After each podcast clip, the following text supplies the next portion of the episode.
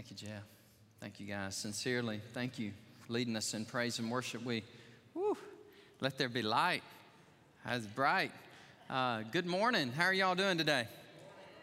God bless you. Let me ask you again. Good morning. How are you? Man, good to see y'all. Uh, well, I would see you, but we got to turn them lights down just a little bit. So, my name's Danny Forshee, pastor here at Great Hills Baptist Church. Just want to introduce myself to you. You may be a guest, and you may be a guest watching us online. We are very, very delighted that you have tuned us in. Uh, just know you've been prayed for. Uh, many times during this week, we've prayed for you that would be here uh, uh in person and also those uh, that are worshiping online. Acts chapter 14, I would invite you to kind of turn your mind and your heart uh, toward this passage of Scripture. We'll read it and we'll share another message. It's called A Portrait of Boldness. I know this is Palm Sunday, and I love this Sunday when they came in waving those palm branches, lining the streets of Jerusalem as the King of Kings came riding in on a mighty stallion, right? No, came riding in on a donkey, a beast of burden, a donkey. And yet, uh, he is the Son of God. Wow. And we praise him today. You know, the, what the people cried out when Jesus came in that day was, Hosanna, Hosanna, blessed is he who comes in the name of the Lord. I always thought that word Hosanna meant praise God, but it doesn't. It literally, in the, in the Hebrew derivation of the word, it means, oh God, save. Save us, oh God. And so that's my prayer as I met with a group of men this morning, as I do every Sunday morning. We were praying hard uh, that God would save people today, uh, that the message of the gospel would go out, go forward, and that those of you listening online, as well as you here in person, uh, that your heart, in the words of John Wesley, founder of the Methodist denomination, would say, My heart was strangely warmed by the gospel, and I surrendered my life to Christ. You know, anytime somebody becomes a follower of Jesus, it is absolutely a miracle. You know, when I became a Christian, Leo, I was 19 years of age. And so many people were praying for me and witnessing to me actually they got on my nerves. They kept witnessing to me and i was like well i'm okay. I'm i go to church when i can you know. I, I hadn't killed anybody. It's just me and my chewing tobacco. I mean i'm not too bad am i? Yeah your pastor was hooked on not phonics but hooked on chewing tobacco. Uh, but last week i got victory. Amen. I'm over it. So No, uh, for six years, though, from 14 to 19. But anyhow, people kept talking to me, and, and then when it really happened, it was a miracle. I just sensed, man, God did something for me that I could never earn, or I could never be good enough. I could never uh, do enough. And so, salvation, what a gift of God. Oh, God. That's my prayer today that He would save. As we study the sacred text today, we're preparing for a wonderful week on Tuesday night, we're going to have another Set Ourselves prayer meeting, movement of God. We're praying that He meets with us, Beatrice, just like He has done a work in your life. It was so beautiful to see you and Patrick over here. And Beatrice had just had a massive stroke a few weeks ago. And yet, Tuesday night, she was on the altar praying before God. And I just want you to know that really blessed so many people. It's, it's a beautiful thing when you pray and ask, and God physically, literally answers that prayer right before your eyes. And so we praise the Lord for that. Yes, amen. Amen. Love how God is answering our prayers on Tuesday night. We're uh, etching out an hour. Many of you are watching us online. Uh, some of you are coming in person. Uh, I was up early this morning, and God gave me uh, the outline for what we're going to do on um, Tuesday night. Uh, and I'm really looking forward to it. I need to share this with some people. Now, I'm not going to forget because I wrote it all, all down. um, yes, that's what you do when you get my age. You better write it down or you're going to forget it. But it's going to be a time we're going to have our staff. I'm going to ask our staff to come to the altar. And we're going to ask every person in the Tuesday night prayer meeting if you have a special need, if you need a miracle of God, uh, then that's what we're going to do. The whole service is dedicated uh, to prayer. Matthew West sings this great song. He goes, I don't want to go through the motions. I don't want to spend one more day without your all consuming passion, Lord, inside of me. I don't want to go through the motions. I don't want to spend my whole life asking, what if I had given everything to God instead of going through just the religious motions. But I'm going to read a story to you today, and it's about two men, Paul and Barnabas. I call them portraits of boldness because they are really the personification. They embody for me, the, the reader of Scripture, what it means to really be bold uh, in your faith. And so, if you're here today and maybe you're, you feel a little bit weak or you feel like you've acquiesced and given in to temptation one too many times, and could God forgive you? Yes, He can forgive you. In fact, He desires to forgive you and restore you. And, and I lift up these men to us today, not to say, oh, wow, we would never attain to such character and such the epitome of boldness. No, I lift these guys up to you today, and I believe the Word of God has preserved them for us so that not to beat us up or intimidate us to say, oh, we could never be that kind of Christian, but to say, yes, we can. By the grace of God and the empowering of the Holy Spirit, we can stand for God in the face of persecution. We can stand for God and we can speak boldly to those uh, without the Lord. You, you're going to read in this text with me. There is this, it's like a seamless movement. I feel like I'm almost on a roller coaster when I read this passage because up at the height of it, man, Paul and Barnabas are preaching the gospel. Multitudes of people are saying yes to Jesus. And then you come right off of that hill and you go right into the valley. And it says in verse uh, 4 that, oh, but that people, they objected to the gospel. And then you go, and many more people believed, and you're kind of going up there. And then it says, and then many more people got mad and they started persecuting Paul and Barnabas and they ran them out of the city of Iconium. You know, same way today. I'm, as I live the Christian life and as I try to engage people with the gospel and as I try to witness like many of you are trying to do, we you know, we run into both. We were up on the top and then we it just happened to me last week when I was flying to Des Moines, Iowa. I've never been to Des Moines, Iowa. Somebody said, "Are you running for president?" That's what presidents they go to Iowa caucus and I said, "No." I said my wife should, but I would never never do that. Ashley set the whole world straight. I'm telling you, if she was in the office, she would set them straight. She knows a whole lot more about politics than I do. But anyhow, I, I'm riding, uh, you know, on the airplane and I'm sitting in the back. The plane is full except one seat in the uh, first class. And um, so it's one seat on this side, and you got two seats over here. So it's a small plane, right? We're, uh, we're in Dallas and we're on our way up to uh, Des Moines. And, and, and, church family, I'm telling you, this has never happened to me before. I, you just have to trust me. I don't remember the lady's name, but she would testify if she was standing here today that this is literally what happened. We began to talk. She began to share how much she loves Texas. And I said, We love Texas too. And she goes, You know, my family lives in Texas. I live in Iowa, but we're thinking about maybe moving to Texas. I said, Oh, that is so great. And then this lady interrupts me. She goes, Sir, you're in my seat. And that's the way she said it. And it just kind of just startled me, you know. And, and she wasn't joking. She goes, You're in my seat. And I was talking to this lady, and I said, Well, well ma'am, I, I'm in 13D. And she pulled out her, uh, her ticket, and she goes, Mine says 13D. And I was like, I, I, about that time, then here comes the guy that works for American Airlines, and he goes, um, he called out the lady's name, and and uh, and then he said, "What is your name?" And I said, My name's Danny Forshee. He goes, Come with me. You have been bumped up to first class. And I thought, Wow, isn't that great? And then I felt the Holy Spirit say, Well, maybe you don't need to go to first class. Uh, maybe you need to stay here and, and find out whether this lady knows me or not. And so I've never done, in fact, I've been bumped up to first class maybe two or three times in my life, and I could feel the temptation, I could feel the draw you know, and how they serve you, you know, and take good care of you up there. And so I kid you not, never have I done this in my life, but I turned to the lady and I said, ma'am, you seem so kind. We have had great conversation, but I just, I cannot leave until I ask you this question. Are you a follower of Jesus Christ? And her eyes got real big, Jennifer. I'm not kidding. Your eyes got real big. She said, Yes, I am. I said, I'm going to first class. And I did. and I did. That is a that is the truest story. And she just kind of stood there. She just kind of looked at me, and I did. I went up to first class, and I and I enjoyed all the amenities of first class living. And I just studied, studied, and had a because I'm sitting there by myself, and God was preparing me. He was preparing me. Remember the roller coaster? You're up here. And when I went down, I, I um, landed in Des Moines.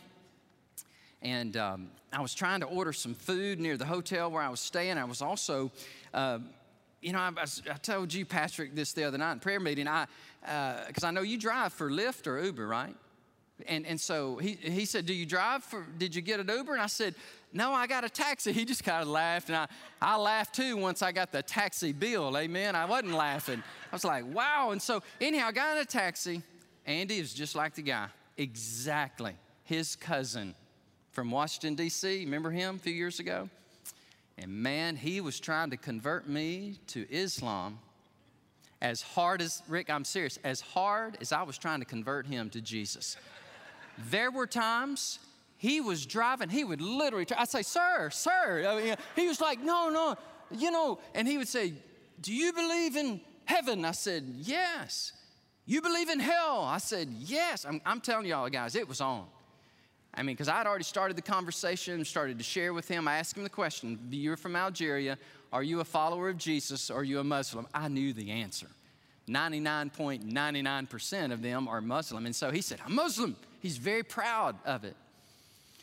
You believe in angels? I said, I believe in angels. You believe in demons? I, I said, Yes, I believe in. He said, See, we're the same. We're the same. He said, Except for one difference. He said, You believe Jesus died for the sins of the world. And he said, And I don't. He said, You see, it's just that one little difference. I said, Oh, but sir. I said, It makes all the difference in the world. And I said, Ephesians 2 8 and 9 says, So it's by God's grace through Jesus that we're saved, not of ourselves. Cut me off. He wouldn't let me finish.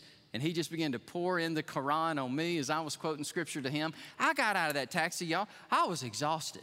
I, am telling you, I was worn out. He got out of the car to meet me in the back. He still wanted to convert me, and I was, I just wasn't having it. You know what I'm saying? I, I was not going to become a Muslim that day. You know why? Here it is. Jesus died for my sins. He arose from the dead. Had he not done that, I'd be wide open to anybody's ideology or philosophy or religion. But since Jesus really lived and died the substitutionary death, I'm a follower of him. So when I read Paul and Barnabas, and they, they were like, they're up on the mountaintop. Well, let's, let's look at it. Now, it happened in Iconium, modern day Turkey, speaking of Muslims that they went together, Paul and Barnabas did, to the synagogue. That's where the Jews met for worship, and they spoke. Last week we talked about the speaking power of the apostles and that a great multitude, mountaintop, plateau, I mean, woohoo, thank you, Lord. Multitude of people, both Jews and Greeks, believe. Now come on down with me in verse 2 go to the bottom of the hill. But the unbelievers, the unbelieving Jews stirred up the Gentiles and poisoned, embittered the minds of the people of Iconium against the brethren. Therefore, Paul and Barnabas decided to stay, and I love that. They did not run. They stayed in the midst of the witness. They stayed in the synagogue preaching Jesus, and there, uh, they were there a long time. They spoke boldly in the Lord, and the Lord was bearing witness to the word of his grace he granted signs and wonders to be done by their hands. But I will tell you this, verse 3. I told Lockie, my Muslim taxi driver, I said, Here's what I'm going to do. I'm praying that God reveals himself to you in a dream. And nothing I said before that time made him be quiet except that. Because they believe in dreams and visions. And I said, I want to pray that Jesus appears to you in a dream and he reveals himself to you for who he really is. And it, it's, it silenced him, you know, for just, just, a few, just a few minutes. So people being saved, and people being upset. And then verse 4 But the multitude of the city was divided. Part of the city sided with the Jews, and part of the city sided with the apostles. And when a violent attempt, all right, that roller coaster, it's gone down to the bottom. The violent attempt was made by both Gentiles and Jews with their rulers they wanted to abuse. The word abuse in the Greek means to rush upon, to grab, seize them violently. and they wanted to stone them. Well, they became aware of it and they fled to Lystra and Derbe, about 18 miles southwest of Iconium, cities of Lycaonia, and to the surrounding region. Now get back up on the roller coaster with me because here it comes. And Paul and Barnabas were preaching the gospel there, you know? It's just like today when you are walking with the Lord, living for the Lord. There are times when you are up on the mountaintop, then there are times you're in the valley.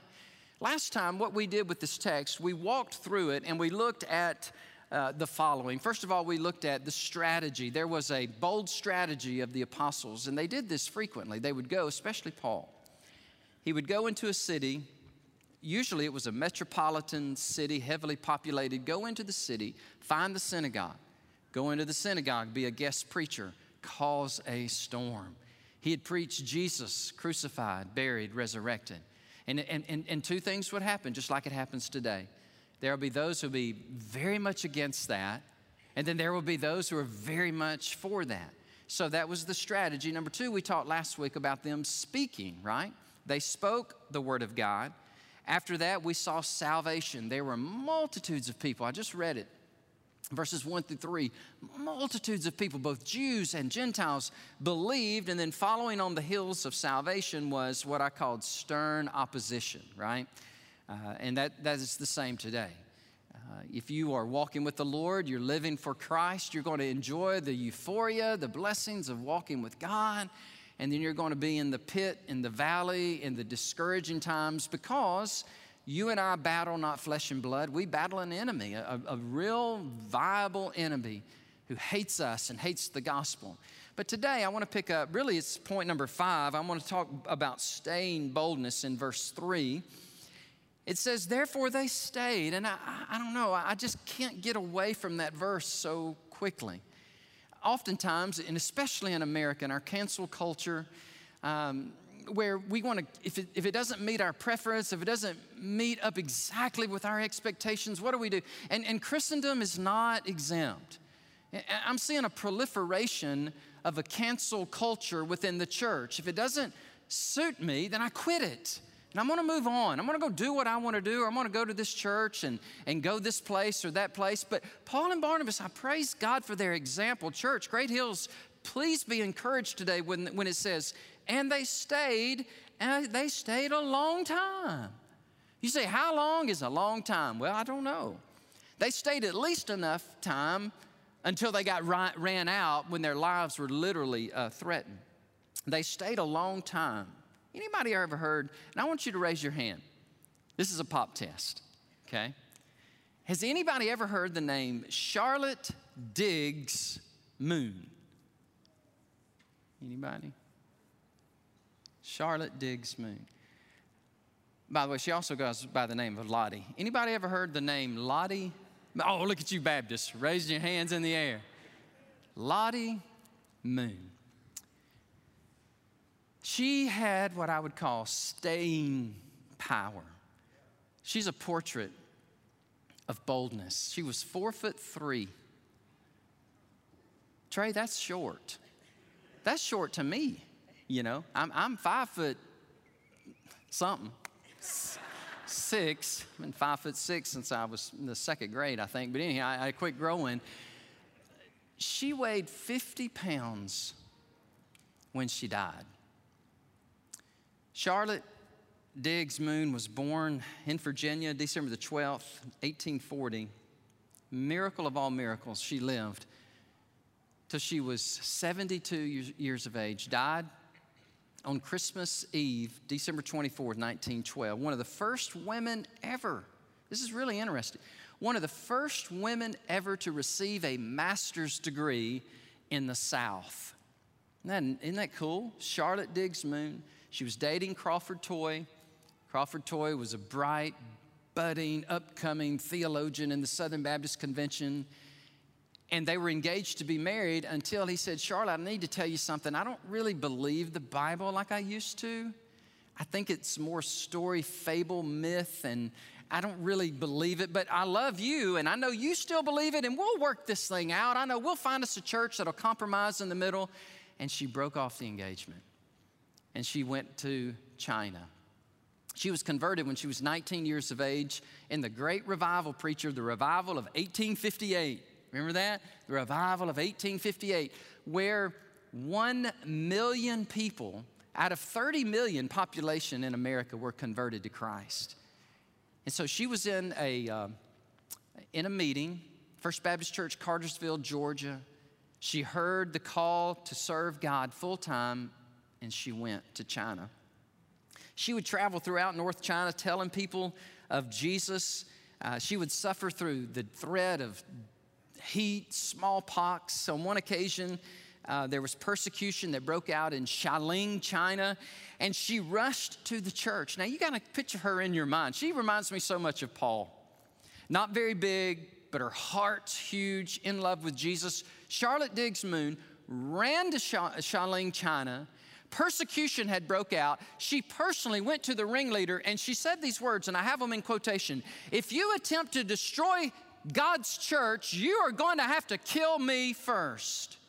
Jesus gave himself for christians. I'm ready to die for him right here right now. And one of the mob came after her and were going to kill her. He was restrained and she lived another instance that's just so courageous. She uh, heard that a hospital in, I wish I could pronounce this. How would y'all pronounce W H A N G H S I E N? Exactly. The hospital lost some of their personnel. She traveled through the midst of soldiers fighting. Now, men, I have to tell you this, it's not good on our gender here. All the guys left and all the women stayed. The men chickened out and left during the fighting, and the women were huddled up. The nurses, they were scared to death. They didn't want to leave their patients. Lottie Moon comes in and she rallies them. All four foot of her. She's rallying the troops. Come on, we can do this. We can take care of them. And the men heard that things were okay, and then they came back to the, to the hospital. And she goes, Okay, my time is over here, and now I'm going to leave. And they said, You can't. You can't leave because the troops are fighting. There's a mighty war going on outside of this hospital. And Lottie Moon, if you get in the midst of that, you're going to die. True story. They sent word. Man, what a lady. They told the opposing generals, there's a woman of God like no other we've ever met. She's going to pass through. We cannot talk her into not passing through. She's going to go right through the firing line. And we're asking you, General A, and you, General B, would y'all cease fighting? And they did. They did. They quit fighting long enough for her to pass through.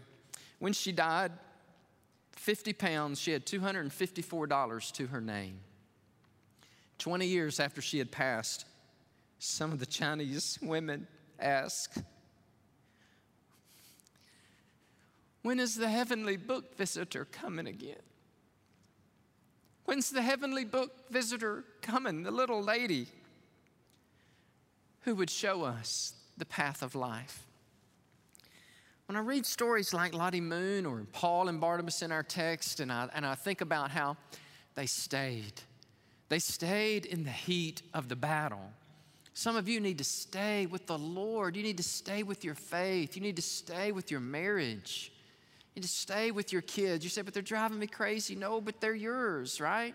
Hang in there with your grandkids. Well, they're breaking my heart, Pastor. They just turned away from God. Uh, they prodigal girls, prodigal boys. Stay with them. Stay with your church. Stay with your faith. I, I get that from Paul and Barnabas because it says literally, when times got hard, they decided to stay. Uh, second thing I want to share with you, actually, it's point six, is there was stern opposition again in verses four and five. Luke is giving you and me a heads up. In verse 4, when he says, But, but trouble is going to come again. Now, Iconium, let me talk to you a little bit about Iconium. It is a very uh, eclectic city. It sounds a lot like Austin. It's got I mean, it's got people from all over the region, and I'll list them for you Phrygians, Greeks, Jews, Romans, and they favored the more Greek um, political structure they had a group called the Demos. And the Demos, D E M O S, they led their city the way Greeks would lead the city. And the Romans were like, well, you're not going to change their minds in Iconium. Just let them have their let them have their form of government unless they cause problems, then we will come in. One writer says this that they the, that Iconium was a polarized, smoldering cauldron. Okay? You got all this diversity. And you got all these Greeks and all these Romans and all these Jews and Phrygians and people from all over the region. And you just got this melting pot. And here comes Paul and Barnabas. Woo! In this eclectic, diverse city saying, We respect you and all your beliefs, but we're here to tell you that there is a way to God. Jesus is his name, the way, the truth. He's the life. If you do that in Austin, you, it's the same in Iconium. You will have people rise up. They will call you blessed, and there will be people who will surrender to Christ in your city too, wherever you're listening. It's the same. People will receive Christ, and people will reject Christ. And sometimes the opposition will be rather stern, right? Look at it in verse 4 But the multitude of the city was divided. Part of them sided with the Jews and part sided with the apostles, and a violent attempt. Now, think with me, use your imagination for just a moment. A violent attempt was made. Now, the first word, abuse, means the Jews and the Gentiles who did not believe started rushing toward them. And Paul and Barnabas are thinking, this is probably where we meet Jesus face to face because these people are angry. And they rushed toward them, and it says they were going to stone them. Now, there are two words I want you to notice in verse 4 and verse 5. The first word is apostles, and the second word is stone. Now, I'm going to share something with you. You Bible students, you, you, you'll appreciate this. The word apostles is the Greek word apostle, it's the same word, apostolos. I thought, I thought that was really interesting because Paul and Barnabas are not one of the 12 apostles, right? You with me? So, why were they called apostles? Apo means from, Stello means to send. Apostello means to send from, or apo really means out. It means to send out. They were called apostles because they had been sent out. Just like the early apostles, they were sent out by Jesus. These apostolic brothers had been sent out by the church at Antioch, and so they were called apostles. What about the stoning? Well, we know what's going on. Luke is telling us if capital punishment ever happens in that part of the world because of stoning, then the Jews are involved. That was their form of capital punishment. So they are being rushed, the apostles were, this violent attempt. Now, now, guys, I'm not, I'm not talking about just laying hands on you, shaking your hand, or COVID days, giving you the elbow. They're grabbing them and they're going to seize them, place them in a pit like they did Stephen, and stone them, pelt them. In verse 5, it, again, it just turns violent. You, you, you, see that these men, their very lives are at stake, and yet um, they are going to be delivered. Praise God, right? They're in the valley, but the mountain top is coming.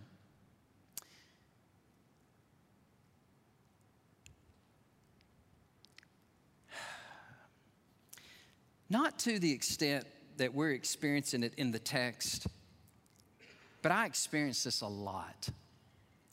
I experience this a lot in my ministry, and I want to elaborate on that. Whenever the gospel is being preached, there is this violent attempt by the darkness to steal away the seed of the gospel. It is fascinating to me. Whenever the Word of God goes forward, there is a battle raging in the hearts and the minds of people listening. Never was this so brought to my attention when I was preaching in Charlotte, North Carolina. It was a Tuesday night, it was a revival meeting. I, I believe it was the First Baptist Church of Charlotte, North Carolina. And there was a little girl there, about eight years of age. Her name was Jenna. And during the message, Later on, the mom came up to me and she said, Sir, I was watching my daughter as you were preaching. And she would tell me, she said, Mom, my heart is beating really fast. And I'm hearing what this preacher is telling me about the gospel. And then the mom said, and then something would come over her just some kind of, and the mom was really freaking out, going, she said it was like this darkness would come over her and she would just kind of sit back into her chair. And she goes, I didn't know what to do. So I just started praying, saying, God, please help my daughter. Well, sure enough, after, after I gave the invitation, she came forward during the invitation. And her mom gave, came with her and she gave her heart to Jesus Christ. She came back the next night, Wednesday night, and the, the pastor baptized her. But I, I, I think about that often. I, I think about how it happens even right here, right now. And those of you online, I'm sorry, you are not exempt. You, you get the same treatment. The Word of God goes forward, and there's battles going on. There, those of us who are saved, we're like, yeah, I know what that's all about, brother, because I was in the valley one time too, and Jesus, he, he, he extracted me out of my darkness. And so here's what we're going to do at Great Hills Baptist Church. Just, just like then, we'll give you an opportunity to be saved today. In fact, in just a few minutes, I'll conclude this message and I will invite you to do what Jenna did give your heart to Christ. And you say, but I want to do that, but I'm telling you, there's something keeping me in this seat. It's called darkness. It's, it's a battle for your soul. And so, what we're going to be doing, Christians, in a few moments, I'm going to ask uh, our church, y'all just be praying. Every time the Word of God goes forward, there's this battle. So, when I pray in a moment, we're going to have biblical counselors. We're going to have men and women who love Jesus. They're going to be standing out in the great hall. And if you feel like the Lord is calling you to Himself, then I invite you to get up and you say, Well, I don't know these people. That's okay. God knows them. God knows who they are, and they're out there waiting on you to pray with you to encourage you and lead you to Christ. Uh, the last point I want to share with you, I, I, call this point seven. It's a surge forward. In verse six, it says, They became aware of it, the mob mentality, right? They were going to storm in and they were going to grab Paul and Barnabas. They knew it was coming, and so they fled. Now, that's not cowardice, that's actually common sense, right? It wasn't time for them to die. They had places they had to go. So they became aware of it. In verse 6, they fled to Lystra and Derbe. Hey, Check this out. Guess who lives in Lystra and Derbe? Lois and Eunice. We have a Eunice in our church, don't we? Praise God, Ralph. Sweet, godly mama that you have. And a boy, a young man named, just curious, anybody? Timothy, who lives in Lystra and Derbe. When Paul leaves Iconium, he goes to Lystra and preaches the gospel. Lois and Eunice get saved, and Timothy gets saved. Have y'all heard the name Timothy? You ever heard the book First Timothy, Second Timothy? That guy Timothy lives in Lystra. Had Paul been killed, or if he just said, "Well, I'm not getting out of here. I'm, y'all just stone me if you want to," no, it was God's will for him to get out. I, I like the way one writer put it. He goes, "This was an act of prudence, not cowardice." And another writer put it this way, a little more memorable. He goes, "They were born again, but not born yesterday." In, in other words, they had common sense and they got, they got out. Persecution uh, often will follow God doing great, great things. I, I think their setback was literally a set up for God to use them in the next, in the next town, the next city. Verse 7, and I'll close with this, and I love verse 7 when it says, and they were preaching the gospel there. Um, the, the word preaching the gospel, for those Bible scholars out there, you're going to love this. The word preaching the gospel is one Greek word. It's the Greek word euangelizo. It's where we get our English word. Literally, it's transliterated from English into, uh, excuse me, from Greek into English, and it is the word evangelize, evangelism. So they weren't, distra- they weren't discouraged, they weren't distracted, they even a threat on their life. They go to the next city, it's only 18 miles, but they get out. And by the way, those folks from Iconium are coming. Later on, you'll see them. They catch up with Paul and they, they about kill him, and they do stone him, but God raises him up. That's another sermon. But I, I, I look at Paul and Barnabas and, and I, and, I, look at the portrait of courage, and I, and I, I hold these guys up for you, Great Hills, and for me to say, look, Look what God can do through faithfulness. Look, look what God can do in your life, in my life, if we don't give up, if we go on. If we don't say, well, you know, I'll just quit, or oh, it's just too hard, oh, I'm just too tempted. No, don't do that because, look, you're, you're Come on now, get on that roller coaster with me. Some of you are down at the bottom today. I'm just telling you, I, I have my fair share of moments down at the bottom, okay? The valley, the ravine, right? But aren't you glad, praise God, the roller coaster doesn't stay there? It, y'all ever been, oh, Six Flags? Ashley, I'm so old, I remember Six Flags riding that old wooden roller coaster. It goes, and right when it gets to the top, it'll go, and you go, oh boy, here we go. And you get up at the top, and you're like, oh man, you see all of San Antonio from up here. You can see all of Atlanta, Georgia, or wherever I've been to Six Flags. And then what happens next? Whee! You come to, I'm like, welcome to the Christian life, you know? That's just the way it goes. But don't quit at the bottom when God's going to pull you on up to the top. Thank you.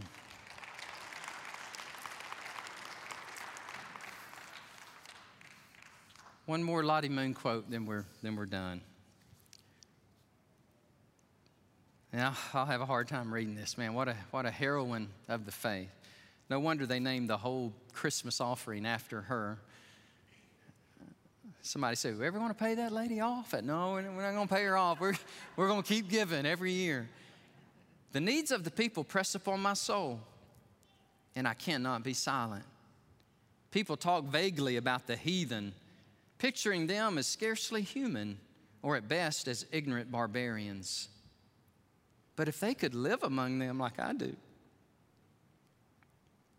they would find in the men much to respect and admire. In the women and the girls, they would see many sweet and lovely traits of character. They would feel pressing upon their heart and conscience the duty of giving the gospel to them. Here I am working alone in a city many thousands with no access to the gospel. How many can I reach? It fills one with sorrow to see these people so earnest in their worship of their gods, seeking to work out their salvation by supposed works of merit with no one, nobody to tell them of a better way. Should we not press it home? Should we not press it home upon our consciences that the sole object of our conversion was not the salvation of our souls, but that we might become co workers with our Lord and our Master in the conversion of the world?